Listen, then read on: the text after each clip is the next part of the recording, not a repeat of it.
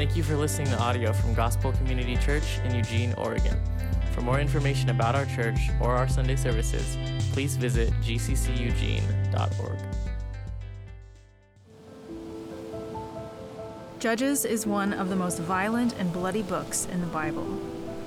It is not a moral manual or a story about role models, but rather a tragic narrative about Israel's moral corruption and God's continued commitment to saving his people. The tragedy here lies in the overwhelming corruption and depravity of our human condition. Despite being loved and sought after by the King of all kings, Israel's cycle of rebellion remains unbroken. Israel rebels, God allows them to be conquered and oppressed. Israel cries out and repents. God sends a judge to deliver them. There would be an era of peace, but eventually Israel would sin and the cycle would start over. This is the rhythm of Judges. God has called his people to be a holy people. And instead of remaining faithful to the law and showing all the other nations who God is and what he is like, they become no different from those who dishonor God. They did what was right in their own eyes. As time goes on, these judges, or rulers of the people, become more and corrupt. When we define what is good, we hit rock bottom. The book ends with a phrase that is repeated four times. In those days, Israel had no king, and everyone did what was right in their own eyes.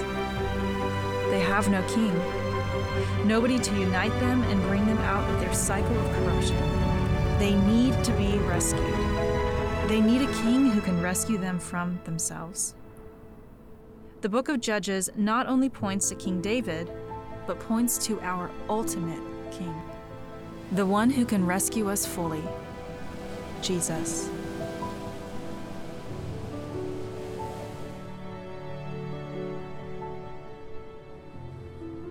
Good morning.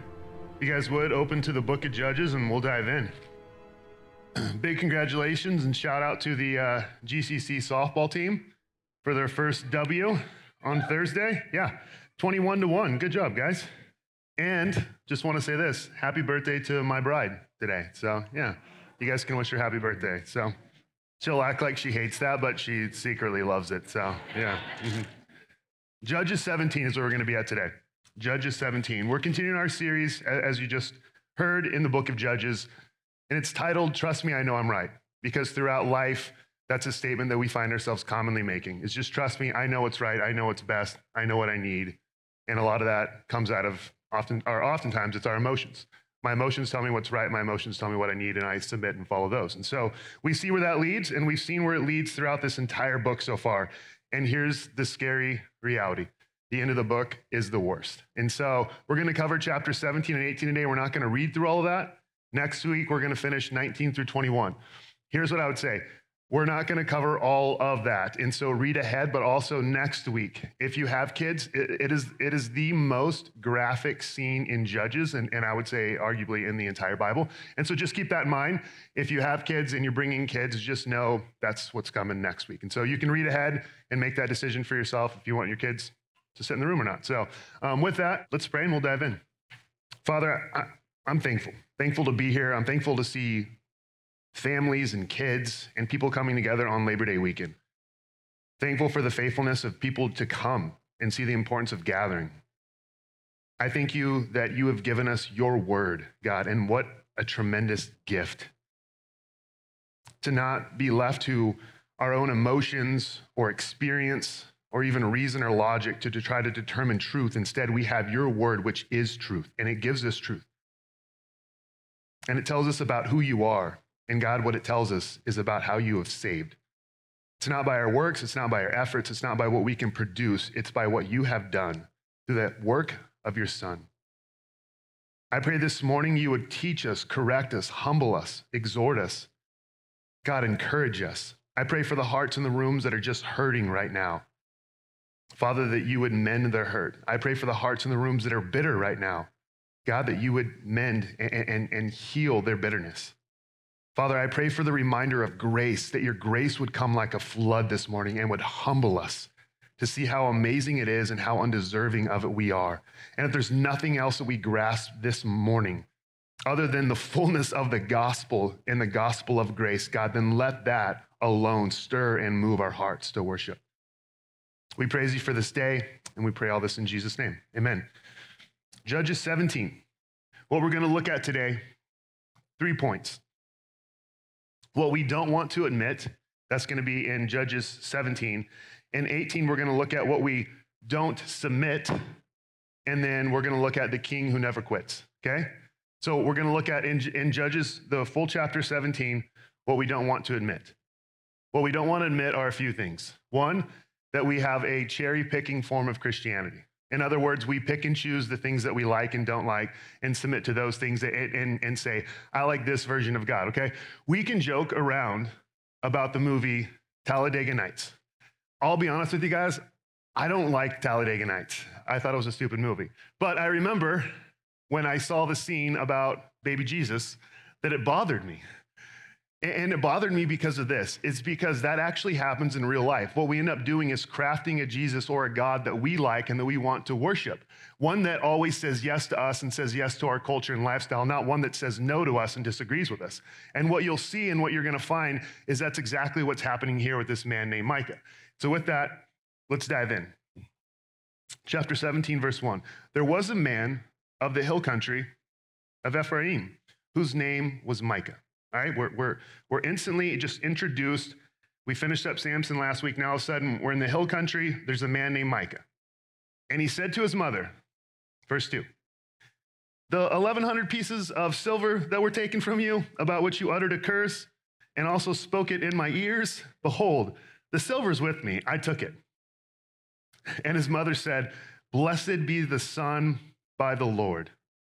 And he restored the 1,100 pieces of silver to his mother. And his mother said, I dedicate the silver to the Lord from my hand for my son to make a carved image and a metal image. Now, therefore, I will restore it to you. So when he restored the money to his mother, his mother took 200 pieces of silver and gave it to the silversmith, who made it into a carved image and a metal image. And it was in the house of Micah.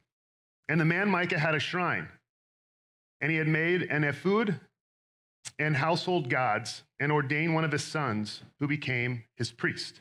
Let's pause there. What's happening? right out of the gate, we're introduced to this man named Micah. And he's like, hey, mom, you, you remember when you were uttering that curse the other day about like, curse be the man that stole all the money from you? I, I just, that freaked me out. So I just wanted to let you know I stole the money. So that's what he's saying. So if you could maybe call back the curse or remove that, I have it. Here's your money. I'm going to give it to you. And, and the mom's like, Yes, what a wonderful son. and so she wants to bless him, right? And, and and the, the truth of this is that sometimes that's what parenting looks like is we just enable and, and we don't correct, we don't discipline, and, and, and we don't set out like a course of action or a plan for our kids. We're just like, yeah, it's fine, it's good, whatever. So that's what happens. And then she thinks, great, what we're gonna do now is I'm gonna take this 1,100 pieces of silver. That's what she says. And she's like, I'm to give it to the Lord. I'm going to dedicate the silver. And then what do we see? She ends up giving 200 pieces of silver, right? So there's just inconsistency. She's like, we're going to give it all to the Lord. Actually, we're just going to give 20%. And then the way we can honor God and the greatest way we can honor him is we're going to make a carved image.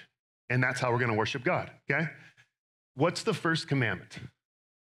Thou shalt not worship any other gods beside me. What's the second one? Thou shalt not make a graven image of God. so, right out of the gate, they're breaking the first commandment, they're breaking the second commandment. We're also going to see that they break the third commandment, which is don't take the uh, Lord's name in vain, which we'll get to in a, uh, in a minute. But this is what's happening. It's this really bizarre just, just image we have of what's going on. But what we're actually seeing is this, is as the Israelites moved in the promised land, they were to drive the Canaanites out of the land. And the Canaanites were symbolic to sin. Like, if you go in and you don't drive them out, what's to happen is they're to shape your life. They're to shape your lifestyle. They're to shape your worship. And eventually, if you don't drive them out and you adopt it, you're to look more like the Canaanites. So, what happened is the Israelites started to look more like the Canaanites than they do the Israelites. And so they're adopting their worship practices. They are, they are making stuff, they are making images, and they're setting up shrines. Like, this is sinful worship to God. God had a place, a tabernacle that he dwelt in. With the most holy place. That was in Shiloh at this time. And that's the place where God was to be worshiped. This guy's like, no, no, no, no, no. I'm going to set up my own shrine. In fact, I'm going to ordain my own son to be a priest. And, and it's, it's interesting. Like, like this is the equivalent, since, since she's here today, uh, pick on her, but like Jess Graham's last name is Graham. And so if I said, oh, we're, we're looking for a pastor, you have the same last name as Billy Graham, that'll do. It's essentially like that. It's like, hey, I'll just we'll take whoever we got. You're available. I kind of like your last name, and so you can be a priest. So he's he's he's ordaining his own priest. He's making his own shrine. He's making his own place of worship. It is a violation of God's word. It's a violation of worshiping God or another God, a false image, and it, it's it's a violation of how God set up worship and structure and whatnot. And so what he's actually doing is this: is he's saying, this is how I want to worship. This is the God I want to worship. And so they started to create their own God and they started to create their own style of worship. But this is what oftentimes many Christians do without even realizing that we do it. In fact, I'm going to give three examples of three types of Christians that we can see nowadays. The first one, and I'm just not picking on country music because scientifically it's been proven it's the best. Science. You can say science nowadays for everything. People are like, oh, it's science. All right, yeah. This first song is by Maren Morris, okay? She goes on to explain in this song that this is my church. This is my soul revival. When, when I crank up the Hank Williams, when, when, when, when Johnny does the, when Johnny Cash does the, the ceremony, whatever it is, and she goes on to explain, this is my church. And so she has created this is how church is. It's this lone ranger experience where she gets in her car and she drives and listens to country music. This is her expression like, this is how I'm going to worship. I don't care what God says, I don't care what God's word says. This is how I'm going to worship. And so here are the Maren Morrises of the Christian faith. This is what they would say I will submit to God's word when it comes to having certain morals, but I will worship how I want. What feels good to me and not walk in submission to God's word in regard to the local church. In some cases, I give God one and a half hours of my Sunday, but little outside of that reflects my investment into the kingdom or into others' lives. The gospel for these people is without a love for the local church. And it's like me saying to Jesus, I want you, but nothing to do with your bride, which is the very reason why Jesus came in the first place, was to save his bride. Their chief concern is people kneeling on the sideline instead of people kneeling to the king. Then we have the George Harrisons. I don't know if you guys remember the George Harrison song, My Sweet Lord. This is another type of Christian. I will submit to God's word on areas I'm really passionate about, like social justice, but the other areas, it is clear I will choose to go with what feels best for me because it, uh, God's word probably messed up in those areas when it comes to sexual ethics, when it comes to marriage in some of those areas. In fact, social justice without the gospel is like giving someone a sack lunch before sending them off to hell. Their chief concern is greenhouse gases, carbon emissions, recycling, women's rights, and allowing people to kneel to a lifestyle that goes directly against God's word. I'm going to take time to pick on everyone, okay? George Harrison. Then you have the DMX Christian, okay? And just to be clear, in high school, I had CDs. If you guys remember what those are, my, mine were mixtures like George Strait, DMX. Next page, Tupac, Garth Brooks. And so these are, this is my realm, people I'm picking on, okay? The DMX Christians say this I believe in God, so that makes me a Christian. I throw out his name every now and then. I get drunk when I want. I sleep with whoever I want because, hey, me and God are homeboys. Living a life of holiness doesn't really matter. I can talk how I want, I can do what I want because I have a cross necklace. The gospel without a life transformation is a powerless gospel. These are bottle fed Christians that reflect more of a fraternity or sorority life than they do anything about Christianity. In a lot of ways, we can laugh and joke about these three different areas. I've tried to pick on the left, try to pick on the right, and then just try to pick on people that just want to flat out live however they want. But the truth is, is we will craft and make God into what we want to support our lifestyle. Sometimes we're actually more passionate about politics. Sometimes we're passionate more about this. And what, however we can get God behind our true passion, that's what we do. We still do that. And that's what Micah is doing. That's exactly what Micah is doing here. Is the hard thing for us to admit is that we do the same thing. We worship other gods. We make false images and, and we might not actually make like a, like a graven image like they did here. But what we do is we start to create a god that we want to worship that best suits and fits our lifestyle. I like what Brennan Manning says. He said the greatest single cause of atheism in the world today is christians who acknowledge jesus with their lips walk out the door and deny him by their lifestyle. That is what an unbelieving world simply finds unbelievable. I think the thing that's hard for us to admit is that we're broken idol worshipers. That we're broken and that we do the very thing that we're seeing in the book of Judges, and then we're like, I don't know how my life has ended up like this, but what I've done is I've abandoned God's word. And so, what we do, and, and here's what we need to do we need to not abandon God's word to try to find God or experience God through our experiences or through reason. We have God's word. We need to submit to what God's word says in all areas. We can't cherry pick. We can't say, I like what God's word says here, but I'm going to reject it here. The whole counsel of God's word has to sit in authority over our lives. That's it. Like we don't have an option. It is the full counsel of God coming to us and bearing on all of our lives, not just the verses we simply like or support the lifestyle that we want to promote. And I think that's hard for us to admit that. Look at what it says here in verse six. The author knows we're going to be confused. Let me give a parallel. I like to hunt. Elk season's happening right now. If I was watching a herd of elk and sneaking up on them, and all of a sudden one of the elks sounded off a turkey call, I would be genuinely just confused, right? I'd be like, what is happening right now? Why, why is it making this noise? In a lot of ways, the author knows all that you've just read is going to be really confusing to an Israelite who's living in the times of the exile, because we need to remember who this is written to. So, great great grandfathers would have read this to their, to their grandchildren, okay? and said, This is the story of how God has brought us out. And as they're reading this, the author knows, like, hey, that's not how we're supposed to worship. And he knows the Israelites are going to be like, that's not how we're supposed to worship. What is happening here? He tells us in verse six look here. In those days, there was no king in Israel, and everyone did what was right in his own eyes. That's it. There's no king, and so everyone does whatever's right in their eyes your George Harrison, your DMX, whatever form of Christianity that you've come up with, we can do what's right in our own eyes, or we can say, this is how God's word has laid it out. We see this in our culture today. Even if we look back throughout church history um, and just throughout history in general, what we see is we see what's called modernism. At the end of the, eight, uh, at the, end of the 1800s up to 1940s, nerd out here for a moment.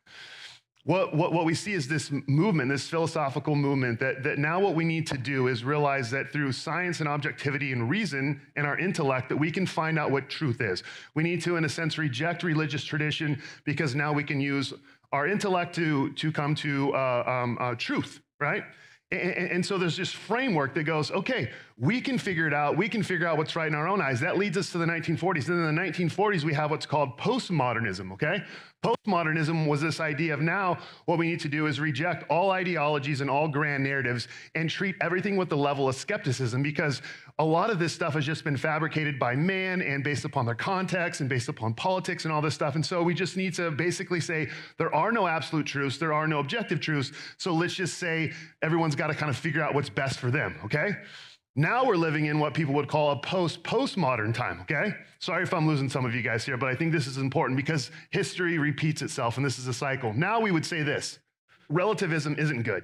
Like we like no one's living consistently with that the postmodern view of like it doesn't really matter. There are no absolute truths. Everyone's got to figure it out. That's actually not working. And we see this because people are screaming for justice in our culture right now. Everyone has opinions on mask. Everyone has opinions on on race and reconciliation. There's all these opinions and all these passions that people have. No one's saying everyone just do whatever you want. They're saying no like truth matters. So the christians are living in this really unique special time right now. It excites me because everyone is crying out for something that they're passionate about. The christian needs to say, where's that coming from? Why are you passionate about these things? Where's this passion coming from? It's not because you've just determined it in your own eyes. It's actually because you're creating the image of God and He's put right and wrong inside of you. And it's our job to, I, I think, use a lot of grace, truth, and be winsome as we walk people along to see that. Because what happens is when we determine what's right in our own eyes, is what's happening in this book genocide, idolatry, immorality, like to its umph degree. And so, if we're going to do that and adopt that, God's word is telling us, no, this has been played out in history. No, this is nothing new. It's happened and it's going to keep rehappening until we say, All right, God, what does your word say about marriage? What does your word say about all these things? Let's submit to that. But in those days, as the author tells us, there was no king. Everyone did what was right in their own eyes. Look here, verse 7. Now, there was a young man of Bethlehem in Judah, of the family of Judah, who was a Levite. Man, that's a lot of information right there. That's purposeful. and he sojourned there. And the man departed from the town of Bethlehem in Judah to sojourn where he could find a place to stay. The author makes a point where he's from twice. And as he journeyed, he came to the hill country of Ephraim to the house of Micah. And Micah said to him, where, where do you come from? And he said to him, I'm a Levite of Bethlehem in Judah, and I'm going to sojourn where I may find a place.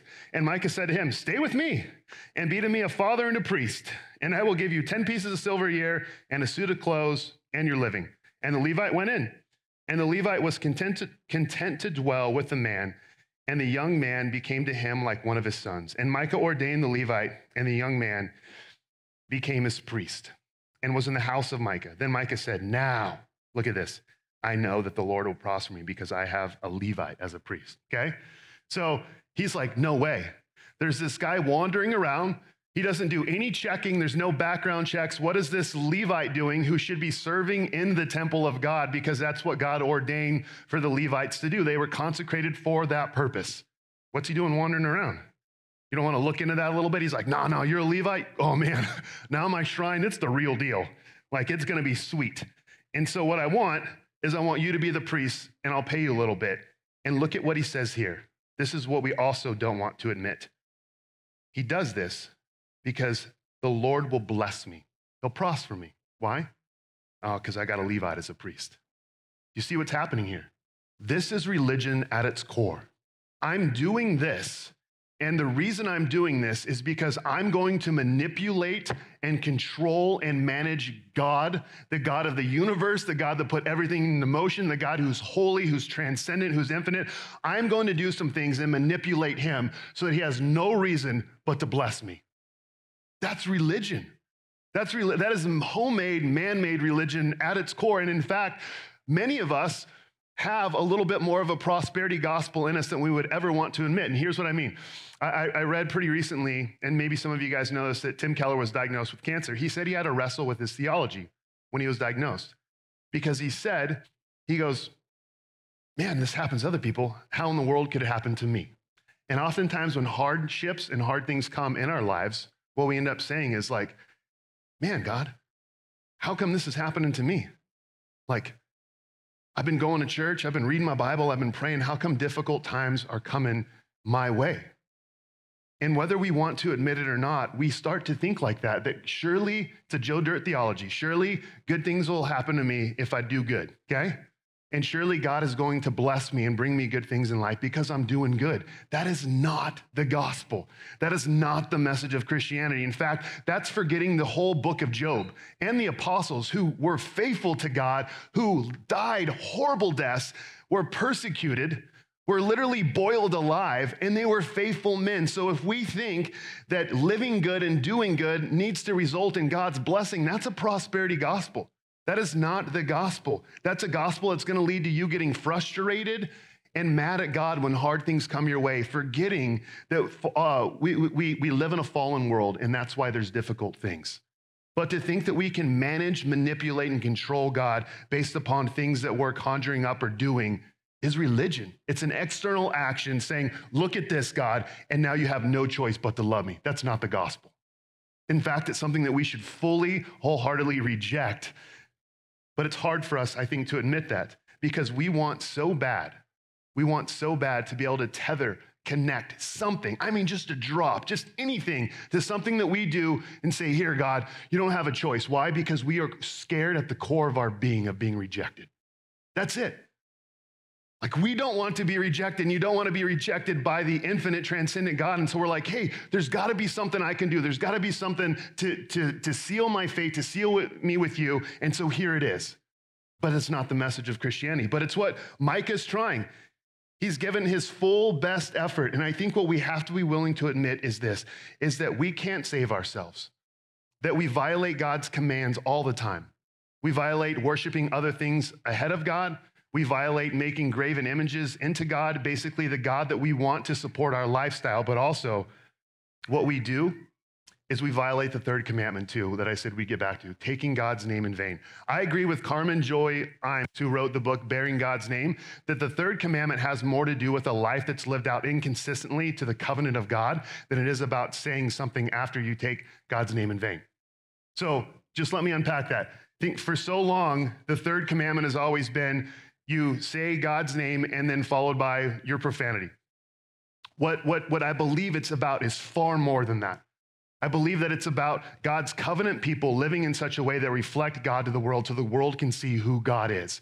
And when we don't do that, what we do is we take God's name in vain, rejecting, in a sense, the covenant and the love that He's poured out and given. And then we don't put Him on display for the world to see it all. I think that's what Israel is doing. They are taking God's name in vain by not showing the Canaanites, the, the people of the land and the world, this is who God is. This is why He's amazing. This is why we worship Him. This is how we worship Him. Now, instead, they want to live however they want. I used to sell cars, and I was a sleazy car salesman. There's, there's just no other way to put that. I'm not, I'm not saying if you sell cars, you're sleazy. I'm just saying I was sleazy. So, just to be clear, I was also not a follower of Jesus at this time. You can also be a follower and a car salesman. I feel like I'm having to clean up a lot right now. Just hear me out. I sold Mazdas and I drove a Mazda truck.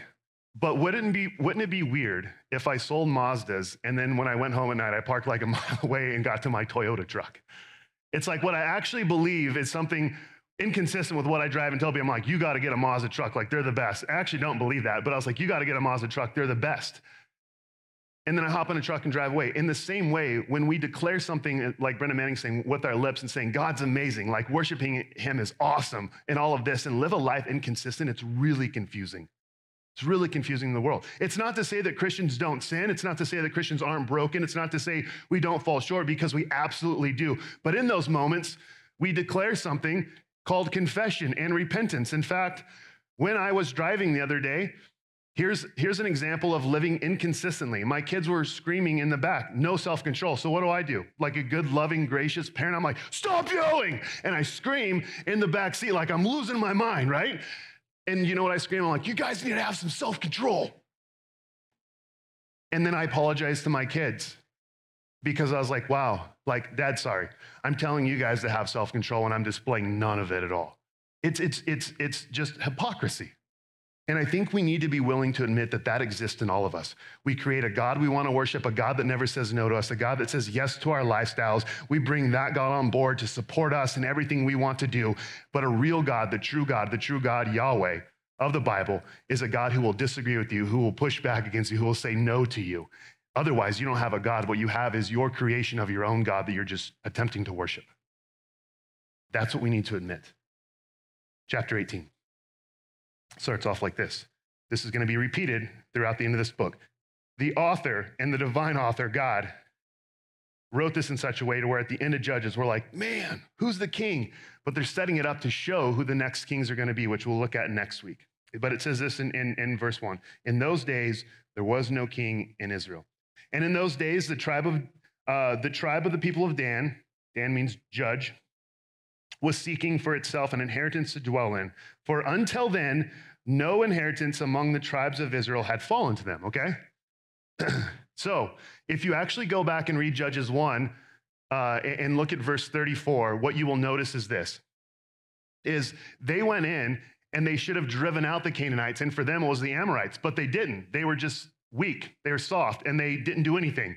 And so what happened is the Amorites, in, in, fact, drove them out, and so they had to go live up in the hill country. So when it says this, what it's actually uh, uh, not saying is that their not having a place to call their home was a direct result of their disobedience to God in the first place. And they think, all right, now what I'm going to do and what we're going to do as a tribe is we got to go find a land to call our own. So that's what chapter 18 is doing is they are setting out five spies to go out and spy out some land to find a home for themselves because they want a place to call their own. And so that's what they do and that's where we pick up in chapter 18. The problem is is sin is in here. And I think that's the other thing we have a hard time admitting is we want to believe that sin is out there in the ether, floating around, it's out there. The problem in the book of Judges, when you get to the core of its message, and what we tend to forget is that sin is inside of us, not something floating around there. What we need a king to do and what we need the king to do, Jesus, is ultimately save us from ourselves and from our sin, not from all these mechanisms that are floating around out in the ether. It's this internal problem that we have. So what we see is they send out these spies. I'm not going to read all of this, but go to verse 5. What happens is they stop by Ephraim to Micah's house. He offers them lodging. They recognize the voice of the priest. Wait a minute. And then they say, Do us a favor. Verse 5. This is what they say Inquire of God. Elohim, that's the word used here. Not the divine personal name for God, which was Yahweh, which is what Israelites would have referred to God as. So the people of Dan have moved far away geographically from God, but it's just a reflection of where their hearts are at. They don't even know God by his divine personal name. Hey, will, will you check with Elohim and just please make sure uh, that we may know whether the journey on which we are setting out will succeed? And this bogus priest says this, verse six. And the priest said to them, Go in peace. The journey on which you go is under the eye of the Lord. Okay? Then they set out they go and check out the land in the rest of this chapter. You can read it. And then they realize, whoa, these people have everything. And they're like very, it seems like peaceful people. Like, like they're just kind of calm, quiet, it, it is, is what we're kind of uh, the picture we're shown to them, and they go back to the tribe of Dan. They're like, hey, we gotta go. Like, we gotta go now. A, we checked in with this bogus priest, and then we went and spied out the land, and they have everything, and they're and they're pretty weak, and they're not even ready for it. Let's go attack them. So they get 600 of their men, and they say, all right, let's go.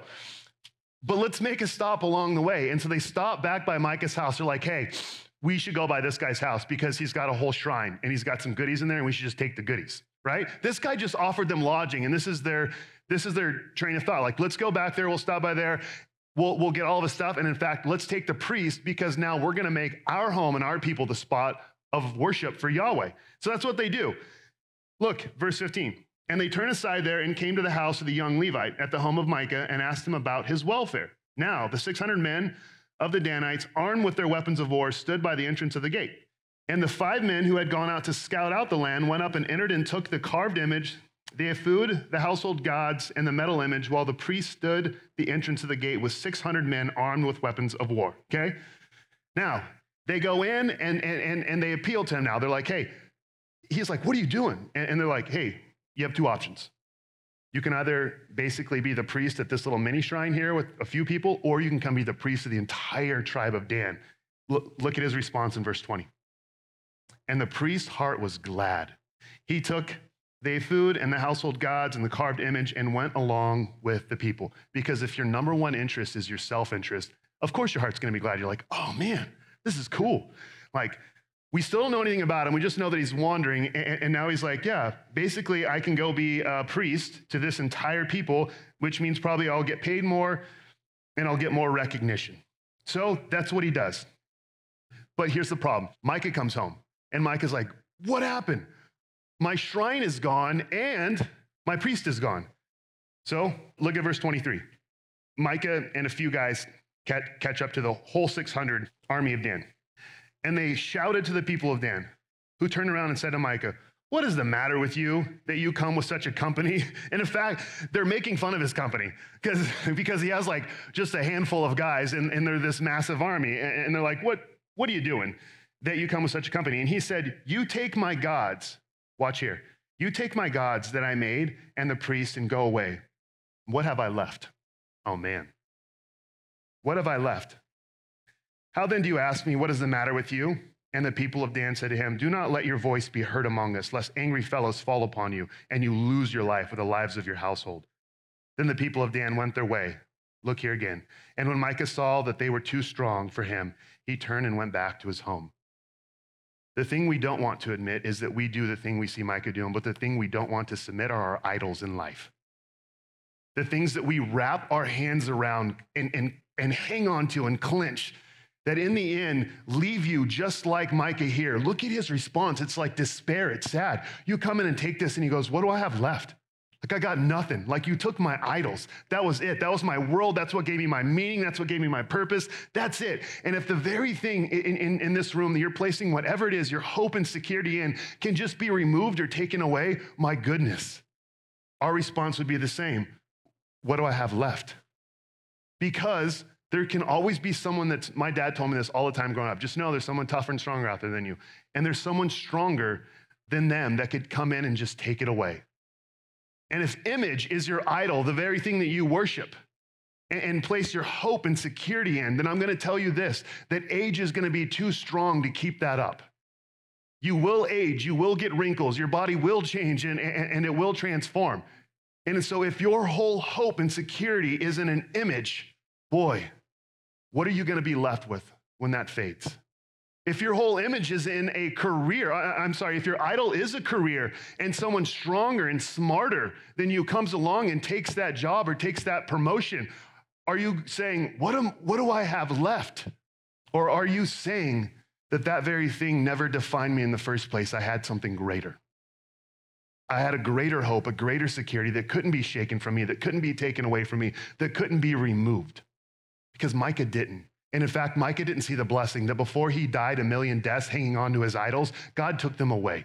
God allowed them to be taken away, which was a gift. It was a blessing because these are the very things that were never going to give him satisfaction, anyways. So he could spend his whole life worshiping these false idols, giving him a false sense of security and false hope. Or God could come in and remove them, bring him to a place of despair and say, okay, now let's look for where your real hope needs to be.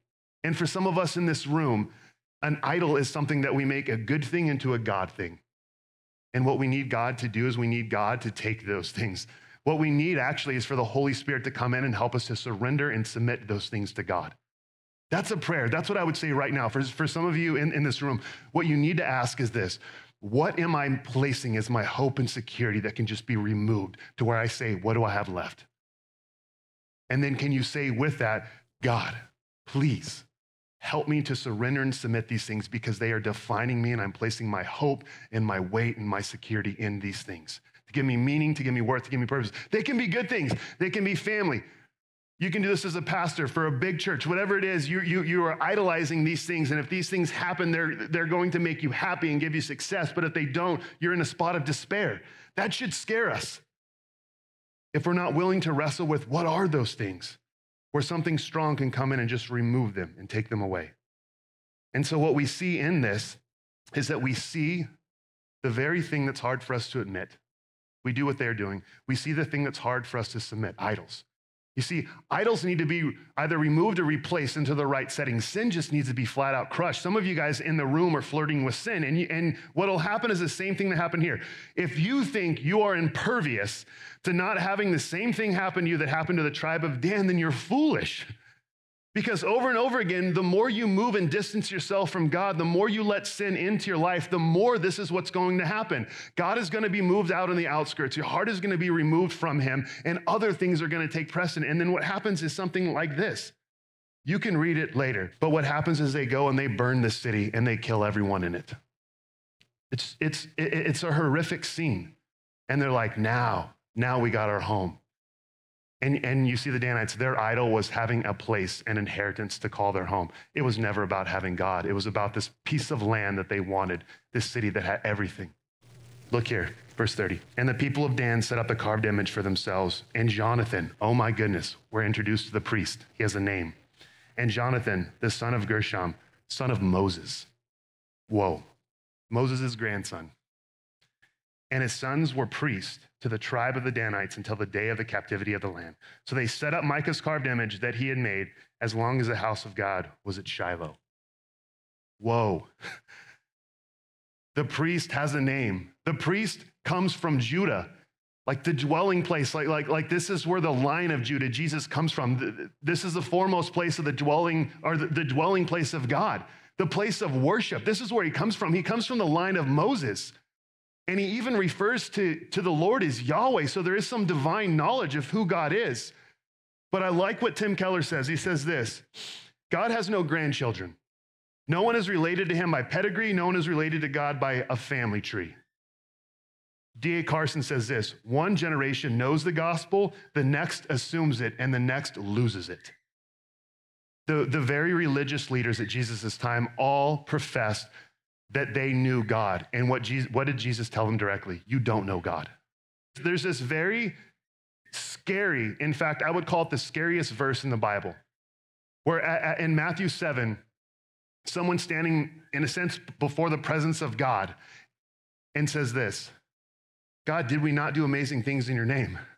Did we not cast out demons? Did we not do this? And, and the words they hear terrify me because they actually call him, they say, Lord, Lord, did we not? There's some knowledge, but a knowledge that does not transform the heart. And the words they hear is, Depart from me, I never knew you. In other words, these are the religious that laid out to God, look at all the things I've done for you. Now you have to love me. And the very thing they missed, that it was never about those things that you're doing for God to gain his acceptance or his approval or his love. They missed it. So, what we actually need, and the story leaves us going, what's happening is we need a king, and we need a king that will never quit. That's what we need. And that's what they need. And here's what we have with Jesus. You, you, you got to hear me on this. Jesus is the only one because we break all 10 of God's commandments. In fact, they're stealing, they're coveting, they're doing all that here. Jesus is the only one that stepped onto the earth that has fulfilled and lived out all of God's commands. He never made a graven image in God, he never worshiped anyone other than God. He, he never took the Lord's name in vain. He fulfilled all of God's commandments. In fact, the very thing that you need to get back to God and to be reconciled to God is a life of perfect worship and perfect obedience, which is what Christ did. He did that. He, he lived out a life of perfect worship and obedience to God. And so now, as a Christian, through faith in what Christ has done, he is the living tabernacle. He is the dwelling place of God. He is God made flesh. That through him and through his perfect worship and obedience, when you place your faith in him, he transfers that life of perfect worship and obedience and fulfilling all of God's commandments to you and says, they're legally yours. They belong to you. And Jesus is the only one that can save you from the tiresome, exhausting, man made religion of trying to cook up something to say, Here, God, I've done this. Please don't reject me. Please love me. Jesus says, This is God's basis of love for you. I fulfilled the commandments. I lived in full submission to God. And now, through Christ, you need to hear this as a Christian. You literally live and dwell every moment of every day in the most holy place, God's presence. In the Old Testament, you couldn't get there unless you were a priest and you went through consecration. Now we get there, we live there, we abide there every second of every day. We have full access to the living God, not because of a single thing that we do, but because of everything that Christ has done. That's it. It's made ours, it belongs to us. We need a king that will never quit. We need a king that will keep pursuing us. And here's the promise from, from Jesus himself. Please go and read this on your own. John 6, 37, and then uh, John 10, 27. Go read from those two spots John, uh, John 6, 37, and then uh, John 10, 27. Here's what you will see in both of those. Jesus says, All that the Father has given me, I will never cast out. In other words, when you are mine, you are mine. I save you, I will keep saving you, and forever I will hold you and make sure that you are held safe. That means those who belong to Jesus, he is a groom that keeps pursuing his bride. He is the only one who stepped in, who never quit at obeying the commands, and he's never going to quit at loving you and pursuing you, justifying you, declaring his righteousness and holiness over you. That's the king who never quits.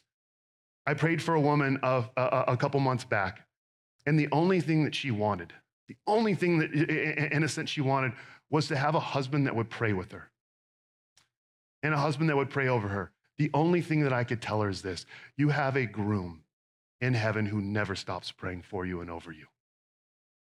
We have a, a, a, groom, you have a groom in heaven who will never stop pursuing you and loving you with the only love in this earth that will ever satisfy. Your idols will not, his love will. And it's made available to us, not by anything we cook up, but by the gospel of grace. And this, for us, what it does is it humbles Christians and it unites Christians. Because now we can't put our nose up in the air and say, like, look what I did. The gospel is the most humbling thing because it's a reminder of grace, this one way love, this love that never stops coming at us. You don't understand grace if it's never made you uncomfortable. The moment you grasp grace, an undeserved gift, is the moment when you're uncomfortable by it because you're like, I've done nothing to deserve this. And you go, exactly.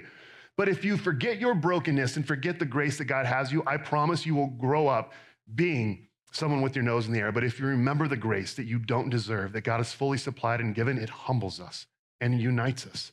Lastly, the king that never quits also seals us.